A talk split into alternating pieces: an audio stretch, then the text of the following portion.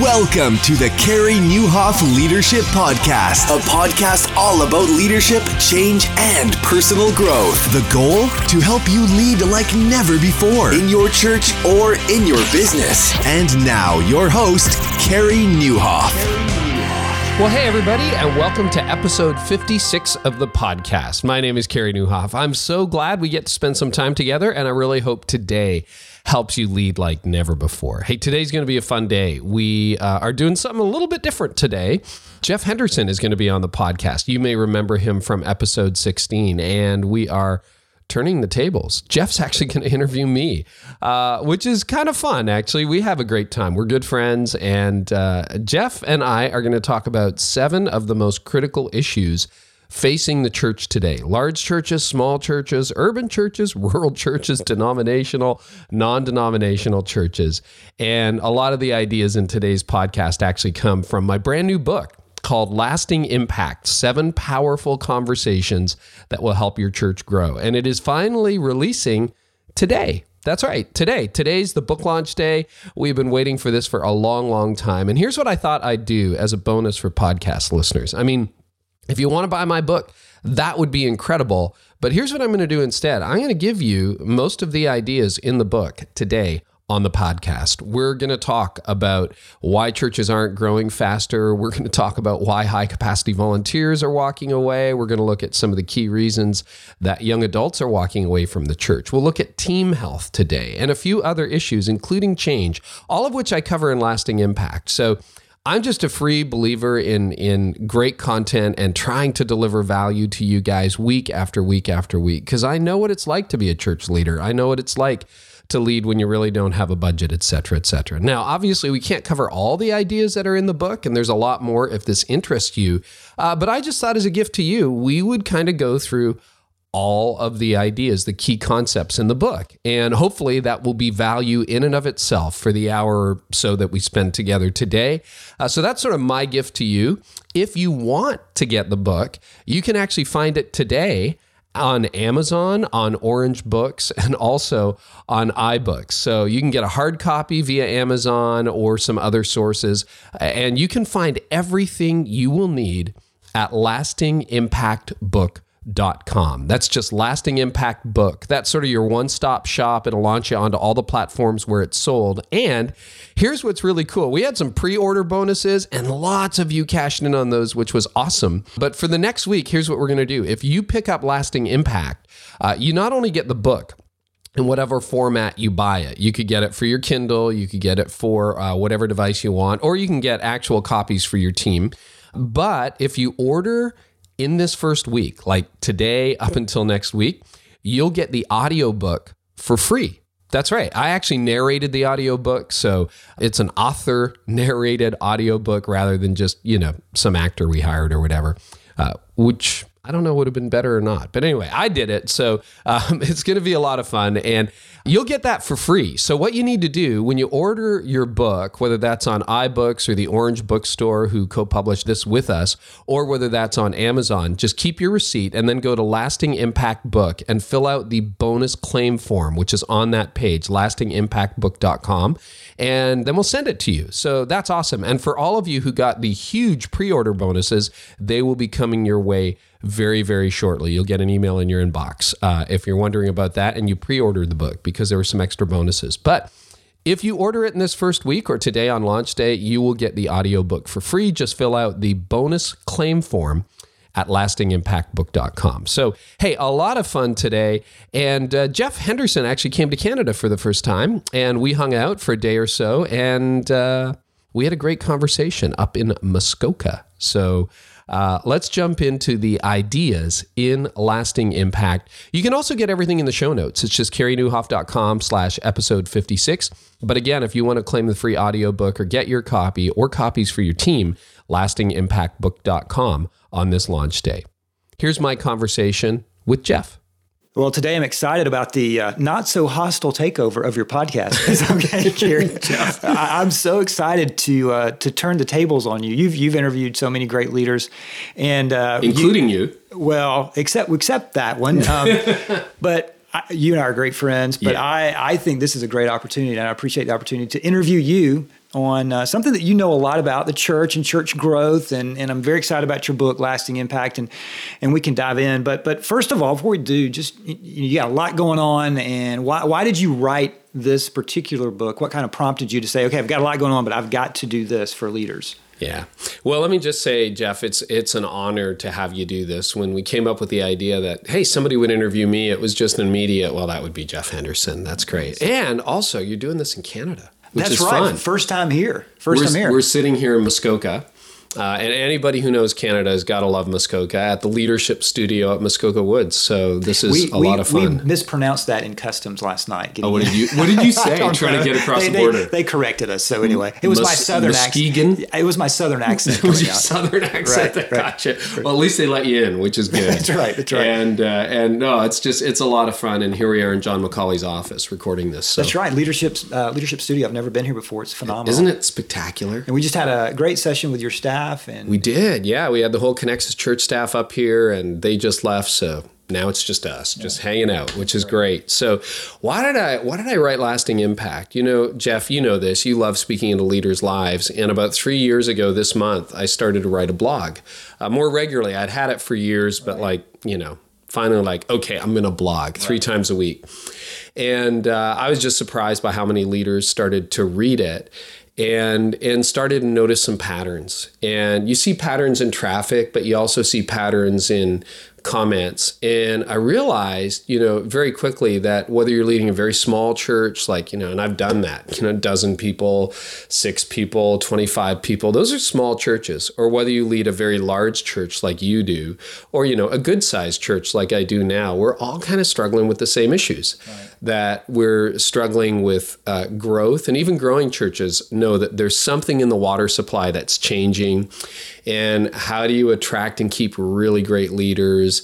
And, you know, there, there were just some trends that were emerging and I began to see that again, and again, and and uh, so about a year ago, I thought, well, because everyone said, "When's your next book coming out? When's your next book coming out?" And I kind of feel I, I, I started to answer, I already wrote it, and it's in my blog. It's just buried somewhere in these posts. So I pulled about twenty or thirty of of the posts that got a lot of traction found the common themes and then wrote lasting impact uh, and rewrote a lot of it as well based on just seven issues i think we're all struggling with that we need to figure out so my hope is it's going to help church leaders uh, navigate the stuff that they should be talking about and are talking about And I love it. It's seven powerful conversations that will help your church grow. And so, so let's dive in because I, you know, whether you're, you're to your point, whatever leadership situation you find yourself at a church, we all want to grow. We all want to, and it's not, you know, it's it's not just numbers, but numbers are people, and people Yep. matter. So let, let's let's dive into that. And, and, and the first conversation you have is why is our church not growing? faster. So, what do you see happening right now in culture that's making church growth harder than maybe it was a decade or so ago?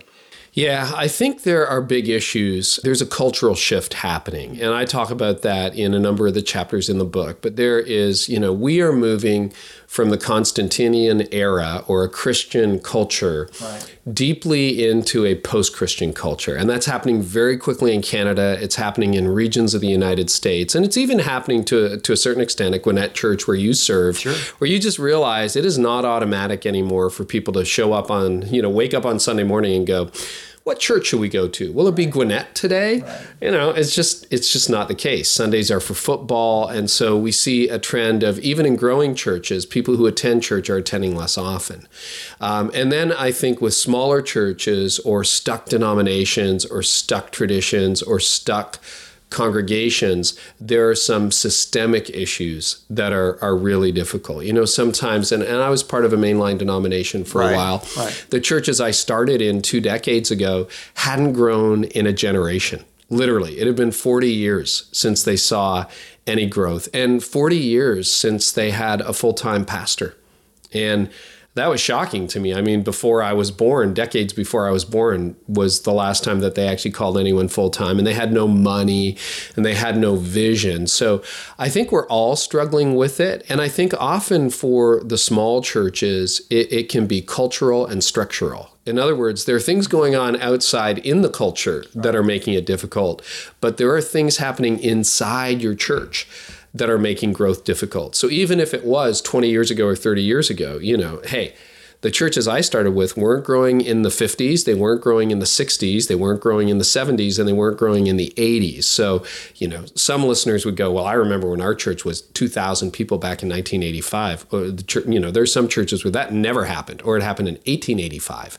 Right. You know, and so I think if you're in that kind of culture, there are elements inside your church culture that make it more difficult for you to grow, um, like your structure or the role of your board or this whole idea, Jeff. And you must struggle with this. You know, see, I want to flip this and start interviewing you because I think you're you're far more interesting than I am. But um, you know, the whole pastoral care tension a lot of pastors face, right? And uh, I led a small church. You know, when you have six people attending your church, it's pretty hard to say, I'm too busy to go to the hospital. Like, it's not very credible, right, right. right? They just don't, they don't listen to that. And so, that becomes a real issue around 200 where a lot of pastors like okay i'm visiting i'm doing all the weddings i'm doing all the funerals and you just can't do it. You can do it at 50, you can do it at 100, you can't do it at 200.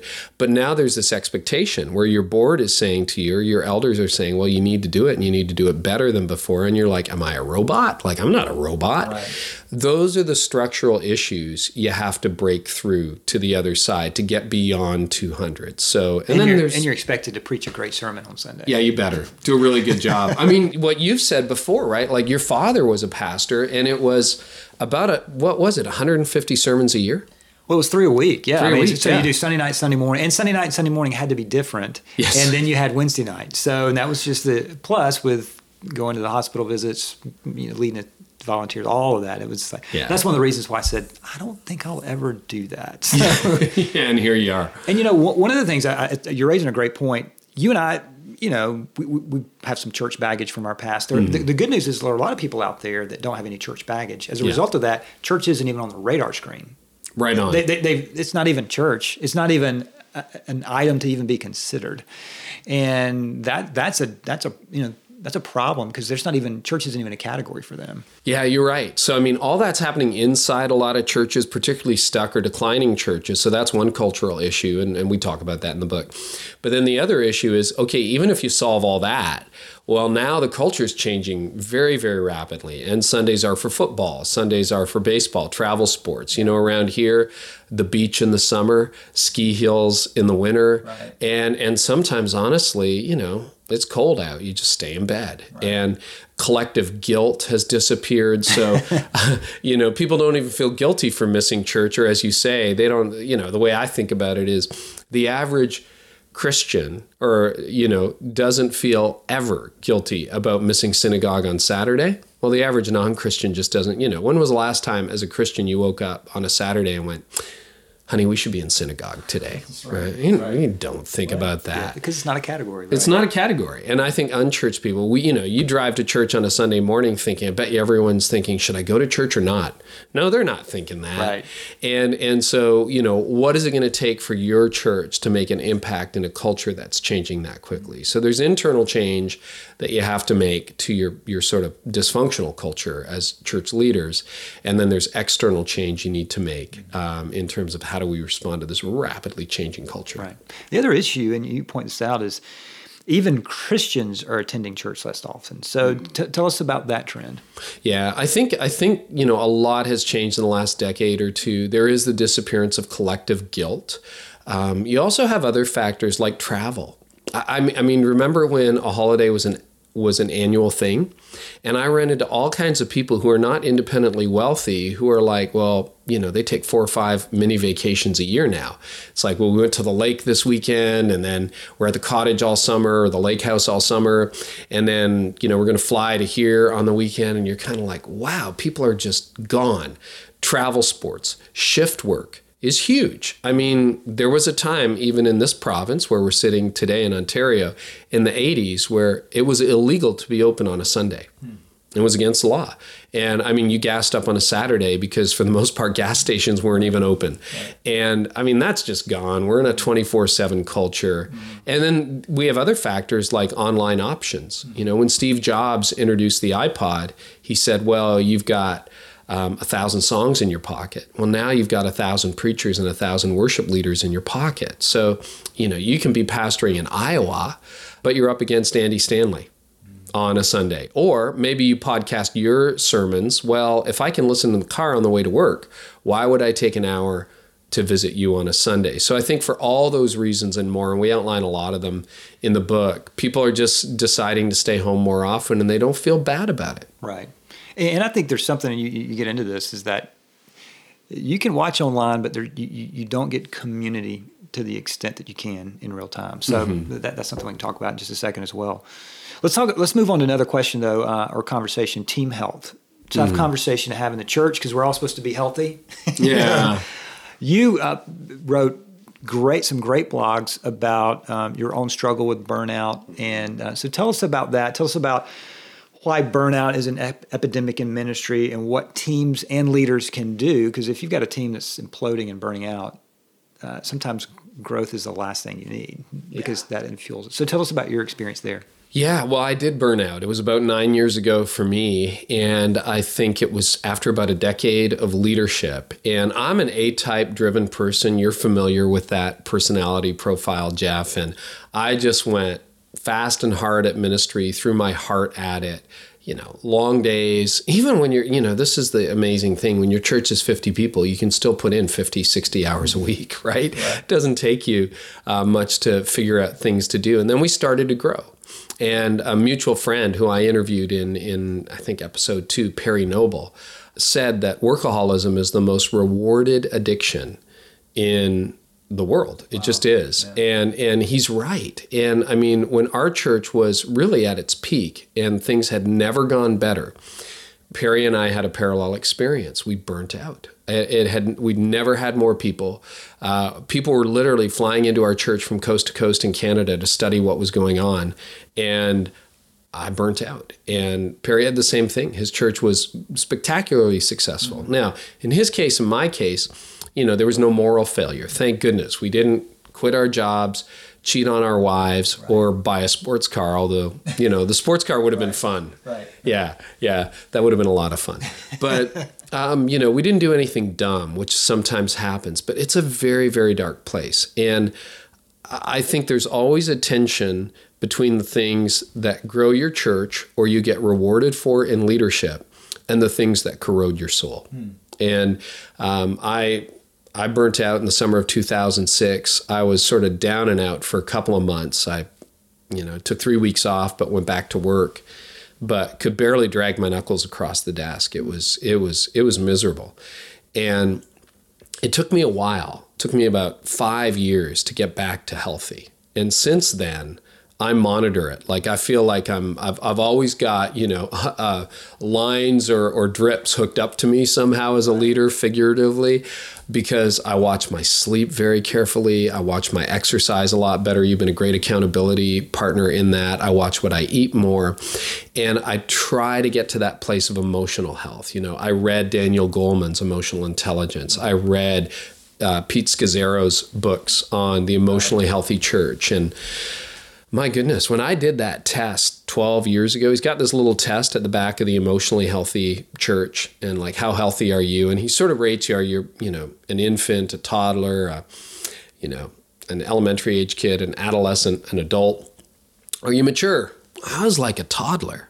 Uh, and and my wife would have told me, yeah, you're a toddler. Like you, you know, you have temper tantrums and and and you know when a but those things work for you at work sometimes they don't work in the kingdom of God and they certainly don't work in your soul. So I've had to learn a whole new model of leadership over this last 10 years and I've learned to try to stay healthy emotionally, spiritually, relationally and physically, which I think are the four big categories.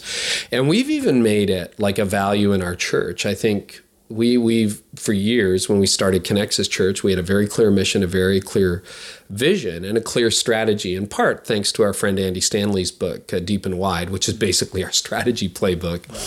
But we we hadn't defined our cultural values, and so when we did that as a staff a couple years ago, one of the values we picked was just pursue health. And the question we ask, and we ask a question under every value, is simply this Am I living in a way today that will help me thrive tomorrow? And that's a very challenging question for me, you know, financially. Am I setting up my finances in a way today that will help me thrive tomorrow? Is my body in the physical shape that'll help me thrive tomorrow as I get older?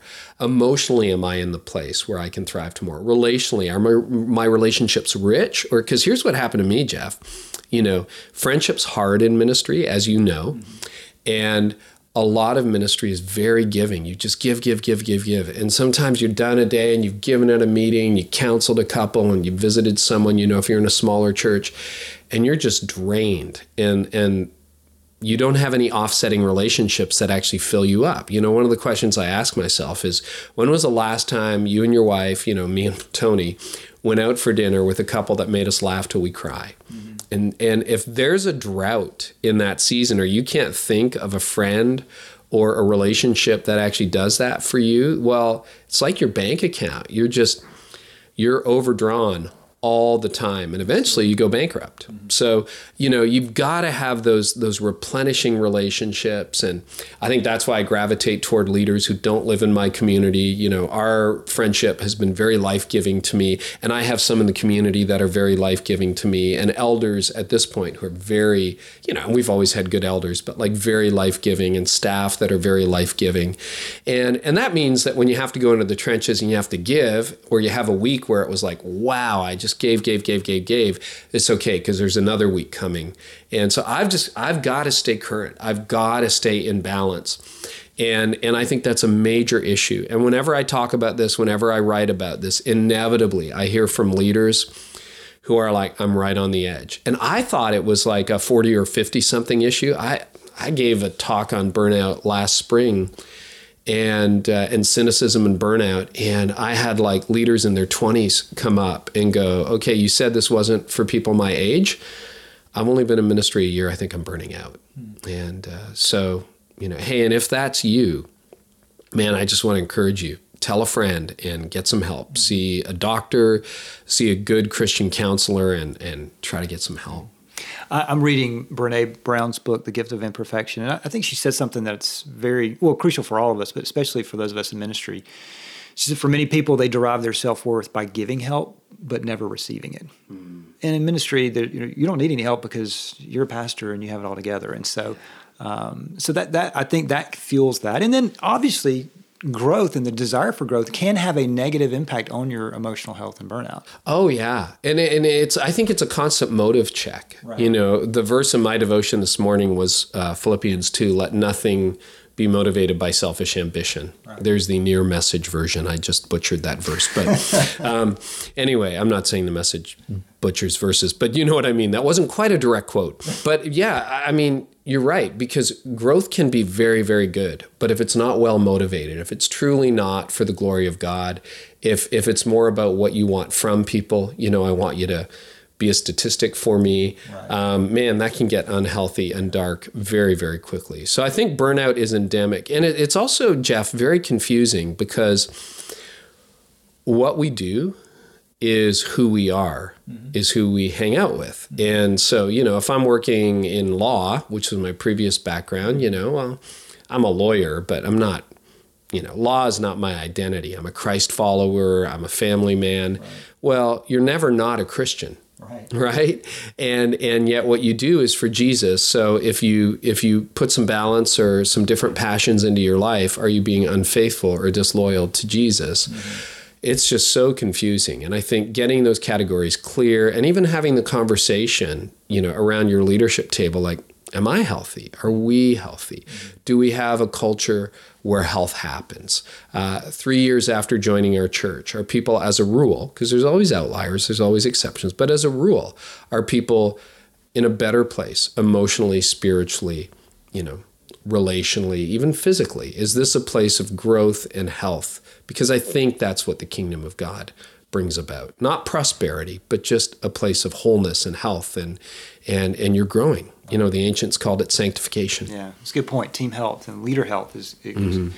is critically uh, important in terms of church growth. Uh, another area you talk about are volunteers, and they're critical, obviously, to churches and, and really any nonprofit organization.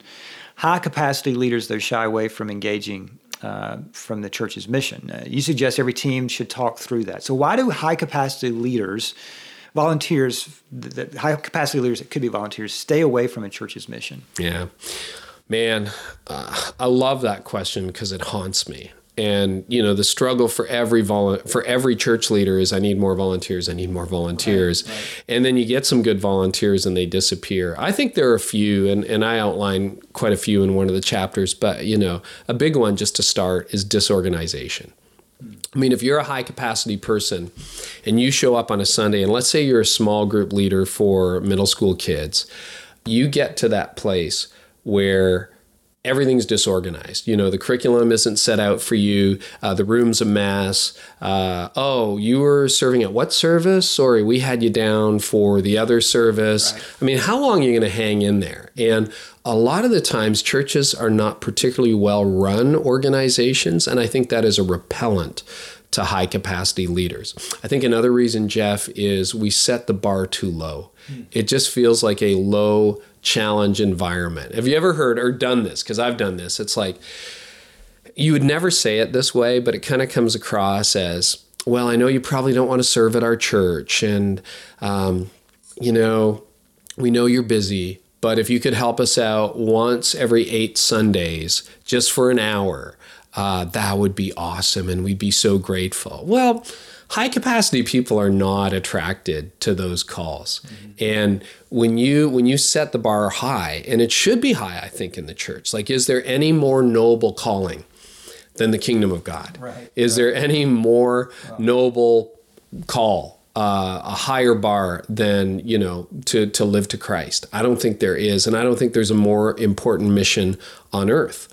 So, you know, we we don't have to have impossibly high standards, but I think there should be a high level of challenge. And you know this, Jeff. I mean, high capacity people are attracted to high levels of challenge. Mm-hmm. They just are. And and when when you give people that opportunity, I think high capacity leaders go, "Oh, you want me to serve every week and build into middle schoolers? Like that's a pretty high commitment." Yeah, but let me tell you why. Mm-hmm. Because they need another voice that's with them in this critical stage in their development. And they need to hear a non parent say the same thing a loving parent would say. And you'll discover if you serve Jeff that yeah these boys kind of need you but you're going to realize wow i'm really growing that this is this is really drawing me in and we actually need our best leaders on this we need we need people who are really ready to commit to the next generation are you in mm-hmm. well when a high capacity person hears that they're more likely to say yes than hey, we're disorganized. And and then and then another reason is no end to terms of service. Like right. I heard this, I forget I think it was maybe Frank Bealer who told me this or somebody told me this a few years ago and I'm like, you're right. It's the Hotel California. You can check out anytime you like at most churches, but you can never leave. so how long how long do you want to serve? Like forever? Like when when do you plan on living till till Jesus comes back? Yeah, Jeff, you know, so you have 30, 40 years. You know, you think you're always signing up for life in church. Well, why? Cuz we all know as church leaders, you're probably not going to serve for life. You're going to serve for life, but you don't have to serve in this group, in this capacity, in this role for life. So why not just put terms of service mm-hmm. on and say, hey, we need you for six months or we need you for a year? And that scares leaders because leaders are thinking, well, you know, I'm I'm not six months, like then I'm going to have to recruit again. Well, if you have a really contagious environment and you love on your volunteers and you're organized and you got a high level of challenge, when you say, Hey, Jeff, your six months are up, they're like, Oh, really? Already? Would you would you consider renewing? Oh yeah, I'm in. Like sign me up for another year of this. I'm I'm good for that. Mm-hmm. And then eventually you'll probably be done leading groups, but it's like, well, why don't I coach or why don't I why don't I work in production or why don't I work somewhere else? And so, you know, I think when you give volunteers an out, they lean in. And it's really important to give them an out. So those are some of the reasons I think. I mean, what have you seen at your church? I will flip the tables for a moment. What what's a great and contagious volunteer environment for you? I, all, all of what you just said. I think with high capacity leaders, though, uh, one of the things they're being recruited by other companies to work for them. Yes. And I think that there's something about them that they would like to see an individual ask rather than a uh, a blanket ask of "Hey, come join us," which is good. Right. But identifying somebody and saying, "Hey, I need you to do. Here's our vision. I believe you can play a role. Will you help me?" And then just have that awkward moment of silence. and sometimes they'll say no, but I think you honor them by saying by by carving out time, having a cup of coffee with them, and saying, "I need you in this role. Can you can you help me?" And I think just having that individual request just means means the world to them. And more often than not, you get a, a yes. And that's not just true with recruiting volunteers; it's also true with fundraising. Cast the vision. That's why I'm here. Will you help me? And then you be quiet and let them respond. So, so that personal request. But See, that's good. This is why I like interviewing people. yeah, that's so good, Jeff. that's the only thing I'm, I'm That's saying great. after that. Let's talk about young adults. All right, Yeah. those those young people. Um, we're we're both 50 now, so we can call them young people, right? Those young people. adults leaving the church. Kara Powell and the Barna Group obviously have done some research on this. So tell us what you found out about the trend um, and how talking about it in your book can help church leaders. Yeah, well, I, when I found Kara Powell's research that uh, has surfaced in the Sticky Faith series, I was I was just surprised. It's you know half of all students who were active in the twelfth grade are walking away from church five to ten years later. Like, wow, this is not just. See, Barna's done a lot of research uh, in in a number of areas, but he's discovering that you know the vast majority of millennials would have a post-Christian worldview. So that's people under 30 who really don't think the Bible is the inerrant word of God, think Jesus was probably a historic figure, but maybe not the savior. Like don't identify with historic Christianity in any major way. That's 48% of millennials. Mm-hmm. So even the boomers and the builder generation who don't go to church, most of them would identify with sort of a Christian worldview. Yeah, I don't go to church, but I think Jesus probably is son of God. I don't know what that means, but you know, I would believe that. And 48% of millennials don't. So, what we're discovering is in this under 30 generation, the number of kids who are who were raised in the church and not raised in the church who are walking away from the church is just soaring. And uh, you have to be careful because I think, you know, I can look into my church. I mean, you were with our staff today. You could see uh, how many did I introduce you? Hey, this person started in our kids' ministry and Right. now they're, you know, 22 and they're joining our staff or they're part of our leadership development program. Right.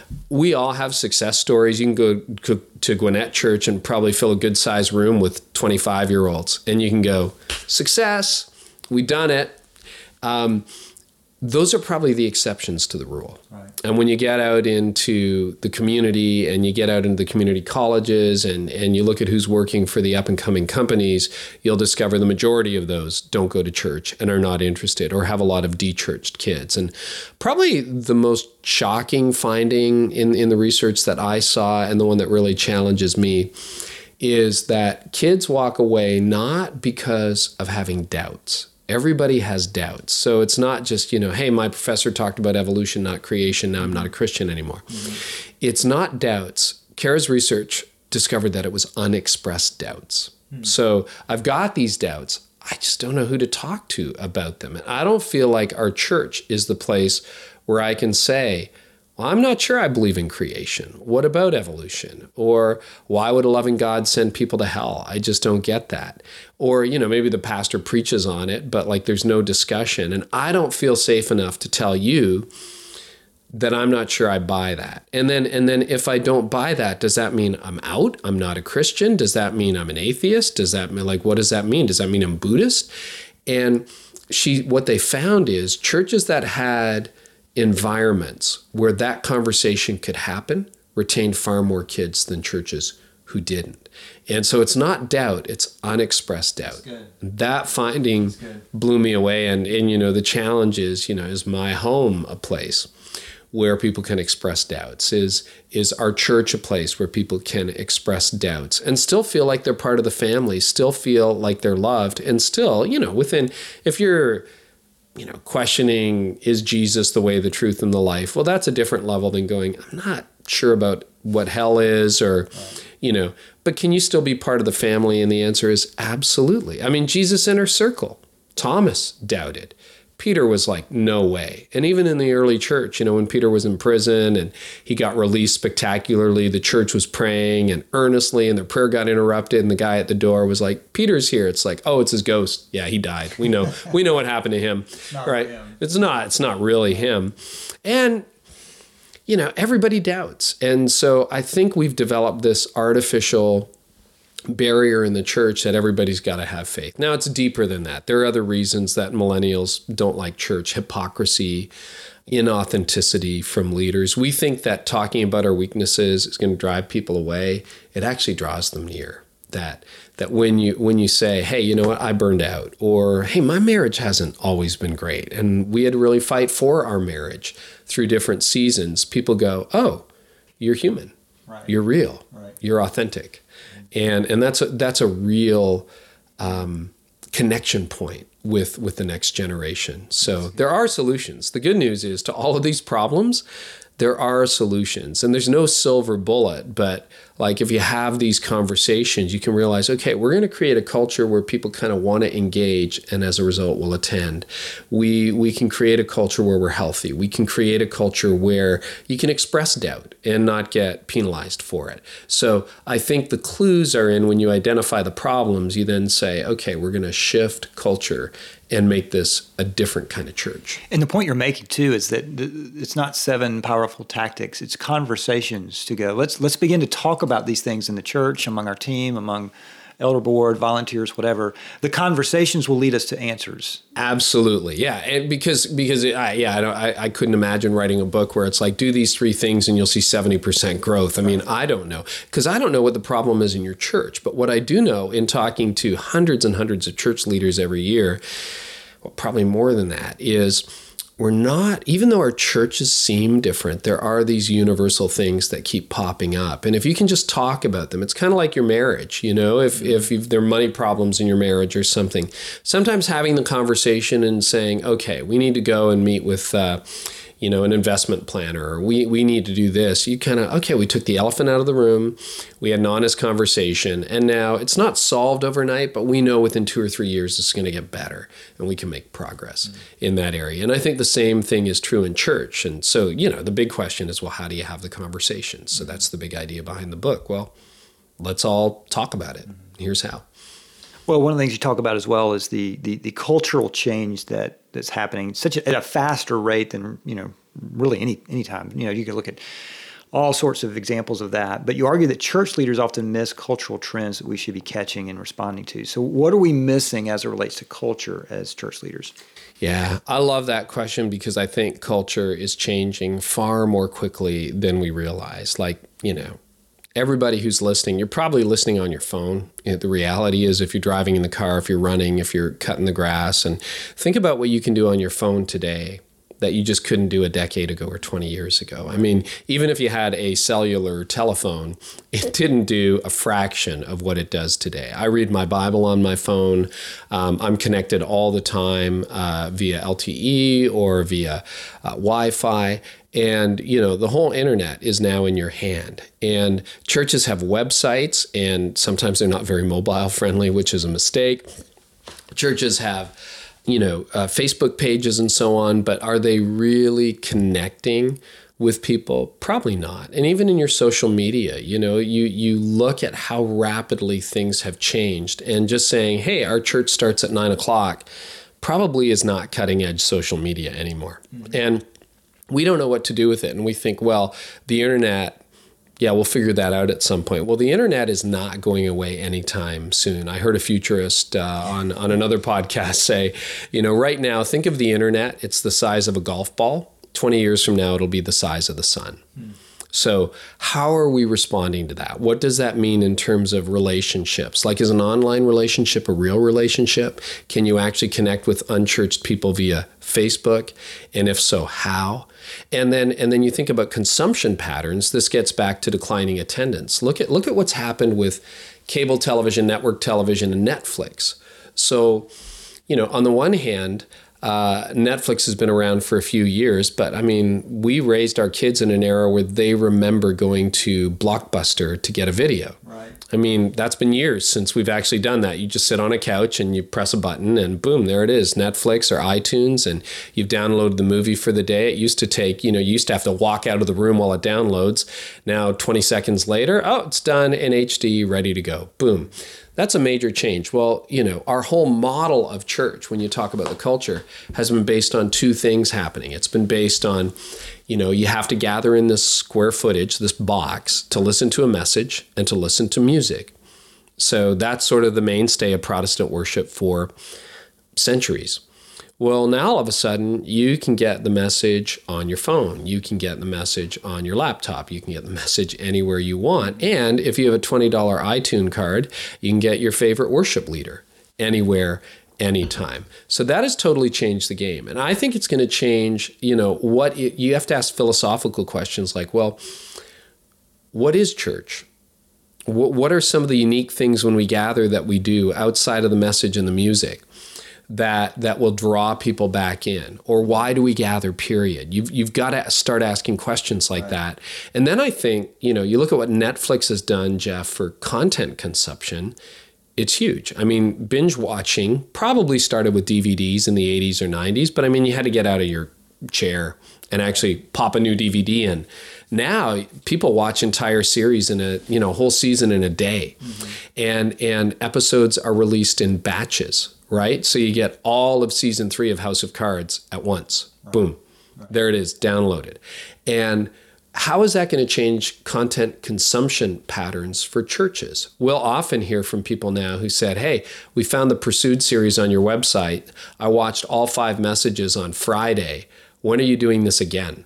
Hmm. Well, that's that's a very interesting question that wouldn't have even arisen. And then what does that mean? Like can can you use your series? One of the things we want to do next year is we want to cut our series up into more bite-sized pieces 2 minute highlights 10 minute chunks and get them out onto the internet. Because you know you and I work for hours days weeks months on a series and then we finish our 40 minutes on a Sunday and it goes sits on a website or a podcast and we never speak of it again well, what if you could repurpose some of that and send it out into your community via social media? What if somebody who's going through a difficult marriage um, finds your last series on marriage and finds help and hope in it? And what if you what if you can connect with them? Mm-hmm. See these cultural trends that are happening, and we we don't often equate the two.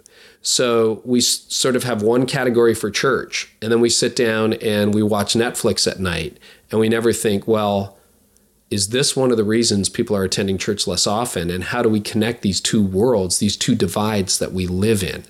And and again if you're not struggling with that as a church leader i understand but i promise you everybody under 30 is already there. Mm-hmm.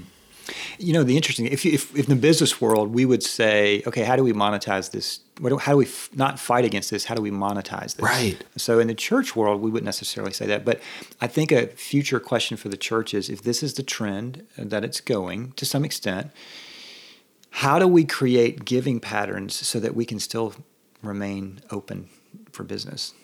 And so that really leads to digital giving and this whole other platform that if you're not really you know leading toward digital giving and, and having people give without showing up on a sunday then there could be financial trouble down the road for your church. I agree. We talk about that in one of the chapters, and I don't write about it specifically um, in this detail, but my goodness, our church has been down that journey, uh, on that journey rather, for the last three or four years, and we've moved from 30% of our giving being online to almost 70% of our giving being online That's to the point huge. now where if we're closed at the end of the year on the final Sunday, uh, we will often beat budget. Like imagine that we took up the offering and nobody was in the building. Mm-hmm. And again, that's not, you know, don't don't let your cynical heart play out, but reaching people is worth the investment. And you know, even if the church doesn't need my money, I need to give right. as, as a Christian. Right. And so to say, well, the only way you can give is using a check or cash on a Sunday morning and putting it in a wooden bowl.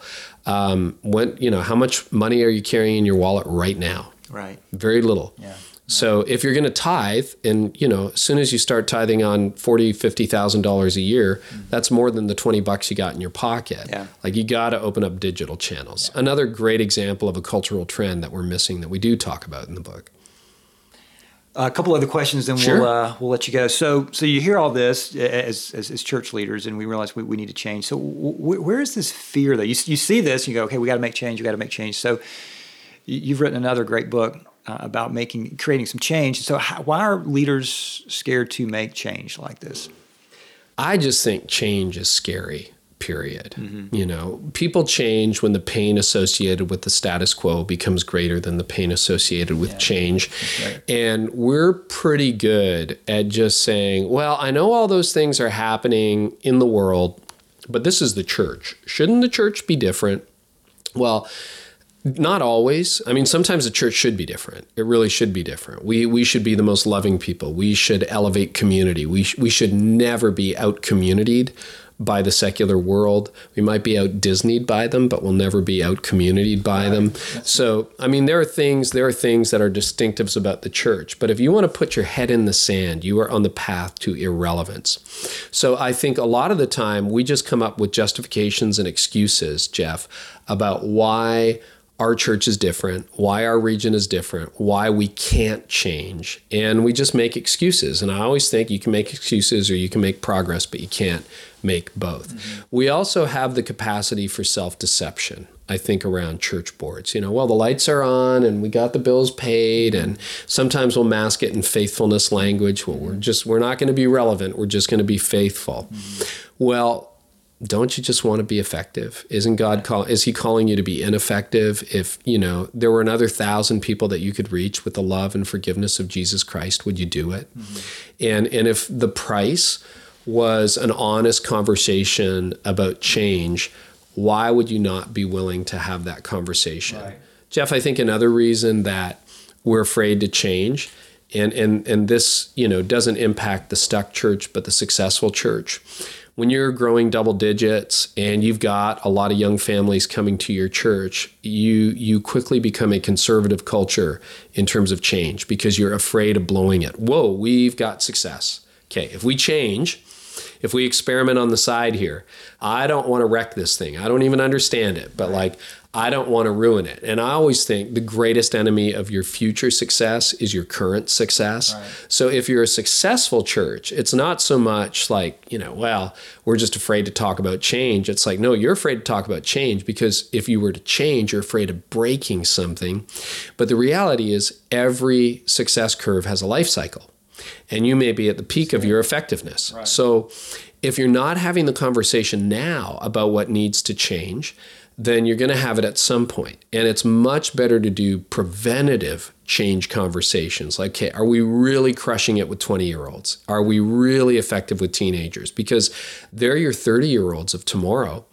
And if you're like, well, you know, we're a whole bunch of 40 and 50 year olds now, great, but you'll be a whole bunch of 60 and 70 year olds a decade from now. So successful churches are afraid of, of talking about change.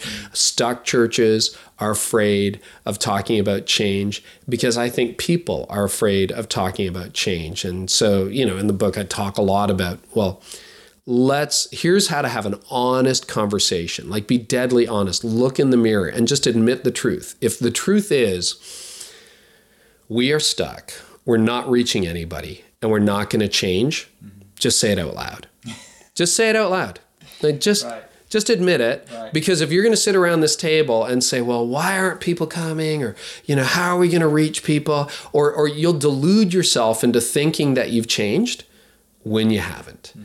And so it's really painful for me to have that conversation, but you have to have it. You know, we're we're in a high growth year at Connexus Church, our fastest growing year in a while. We're excited. We've never been bigger, never been better. And guess what we're talking about around our leadership table? What we're going to change because reaching the next thousand is going to be more challenging than reaching the first thousand. And if all we do is what we've currently been doing to get us here, it is not going to get us there. And so I just think change is a universal thing, and uh, you know, hopefully, hopefully, leaders will change. And that's one of the things, one of the many things I love about the book. The book is a way to introduce change to those that might be uncomfortable through conversations. So, how could a team, it could be a team of elders, it could be a team of volunteers, it could be a team of staff. What would you say is the best way to leverage the book in order to have these conversations? So, it's not as threatening. Uh, you know, when you start talking about change, well, whoa, what's Yeah, this yeah, going to yeah. look like? But hey, let's start having these conversations. So, how would you best uh, leverage the book in team conversations like that?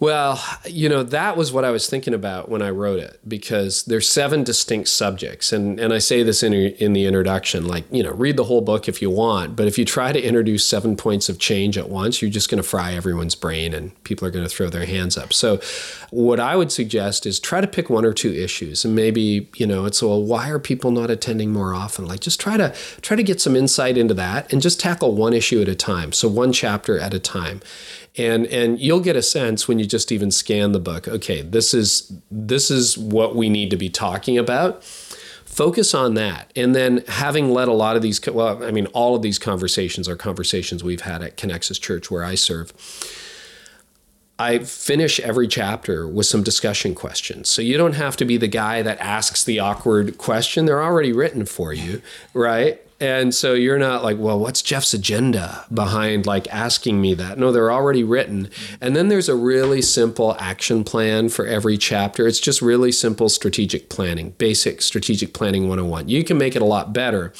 But if you read the chapter together and sort of set that that good tone for it, that neutral tone. Like, let's just be honest with each other and let's just talk about it. Like, what do you think, Jeff? What do you think, George? What do you think, you know, Alice? What do you think? Ask those questions and then and then kind of work through the study questions and then say, okay, well, what is our single biggest issue here? That's sort of the common theme at the end of every chapter. What could we do about it in the next six months?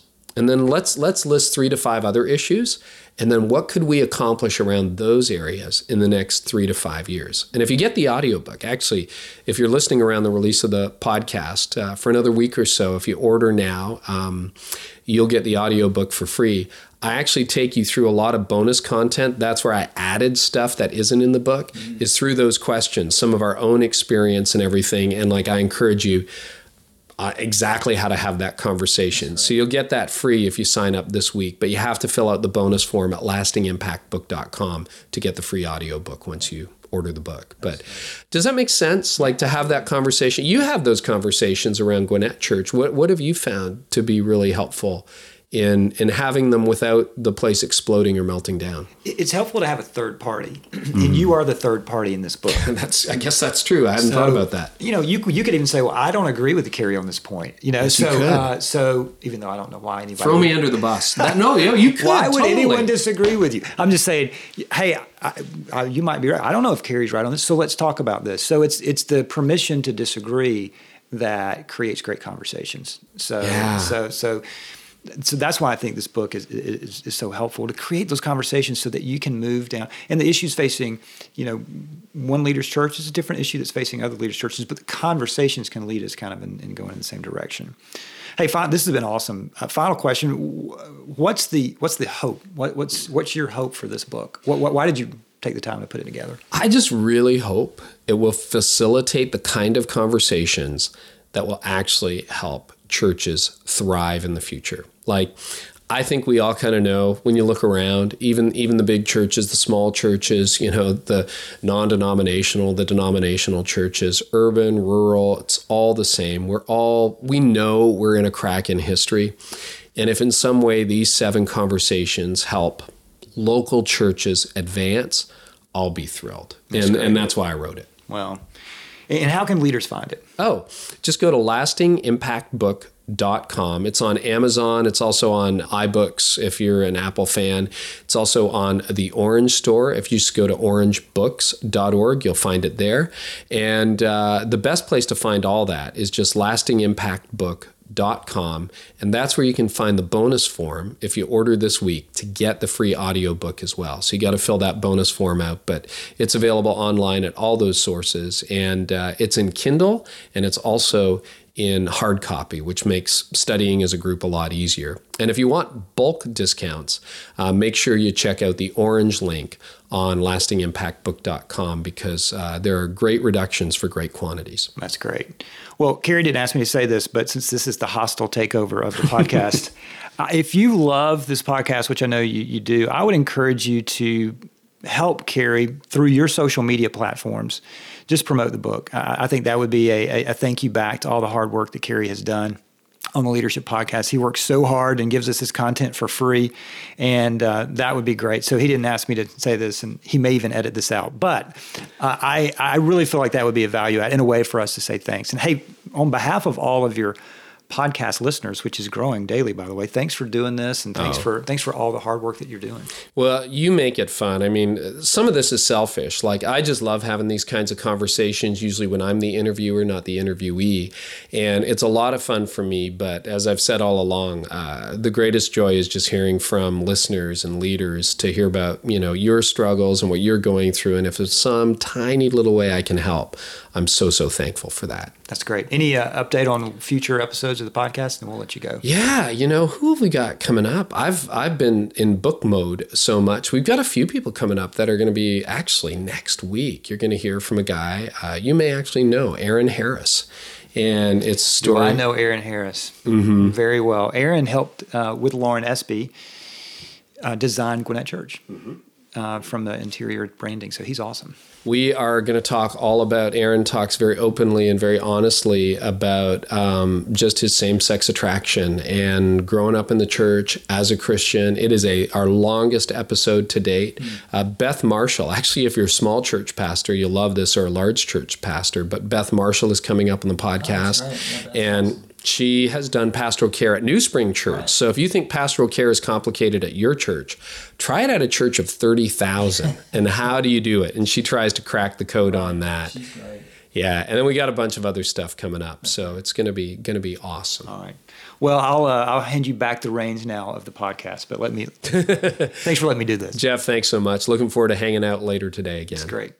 Well, listen, here's my deepest hope. I really, really hope that these ideas will help you lead like never before. And if you want to get the book, a couple of thoughts. Just go to lastingimpactbook.com and you can order it off any source. However, if you want to get some bulk discounts, let's say you want 20 people to read it or 30 people to read it, you can get them the free audiobook as well. And the best place to order that is right off of Orange Books. So again, if you go to lastingimpactbook.com and click on the Orange Books tab, you will see that there are some significant volume discounts. If you buy more than 10 copies, you know, if you want to buy 20 or 30, the price just keeps dropping the more you buy. And again, if you fill out wherever you buy it, whether it's a single copy or multiple copies, just go to lastingimpactbook.com and make sure you fill out the bonus claim form. And then you will get, for this first week anyway, the free audio book. And then that disappears. So I just want to say thank you to all of you. You've made writing this book and launching this book so awesome. So many of you have dropped notes and just been encouragement and said, hey, when is this coming out? And it's like, well, today. So thanks for celebrating that with me. And even if you don't buy the book, I really hope that the ideas we shared today are going to help you lead better. And those are, in fact, the ideas that we unpack in the book. And of course, there's much, much more that we just couldn't get to today in the podcast. So thanks everyone for being awesome. And thank you so much as well for all of you who continue to subscribe, to share the news about this podcast, and to leave ratings and reviews on iTunes. I really, really appreciate it. Thank you. That helps get the word out. And uh, Jeff did ask me who else is on the podcast. And I kind of blanked. I froze. I'm like, ah, I can't remember. Uh, but let me tell you, we do have Aaron Harris next week for episode 57, and then Beth Marshall. And then here's a few other guests we've got coming up. In uh, again, if you subscribe, they come to your inbox for free.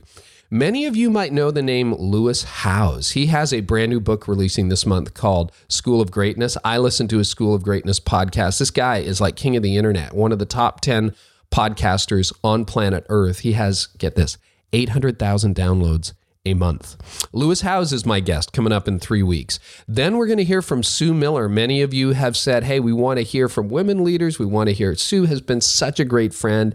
Uh, she's going to talk all about how to lead volunteers better. Josh Gagnon is coming back from Next Level Church. And uh, again, he was in Canada visiting me, and we sat down and had a powerful conversation about insecurity and leadership. And then Jerry Gillis, who is from the chapel in Buffalo, New York who's going to talk all about attractional and missional church and how his large attractional church became missional. And we got a whole lot of other stuff coming up too. So just want to say thank you for all of your continued encouragement. And uh, thanks for celebrating this book launch day with me. You can get everything at lastingimpactbook.com.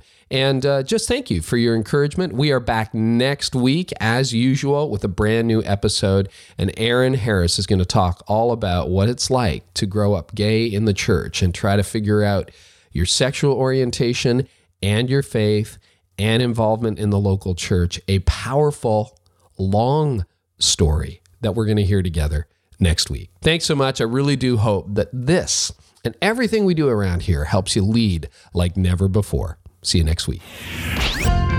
You've been listening to the Carey Nieuwhof Leadership Podcast. Join us next time for more insights on leadership, change, and personal growth to help you lead like never before.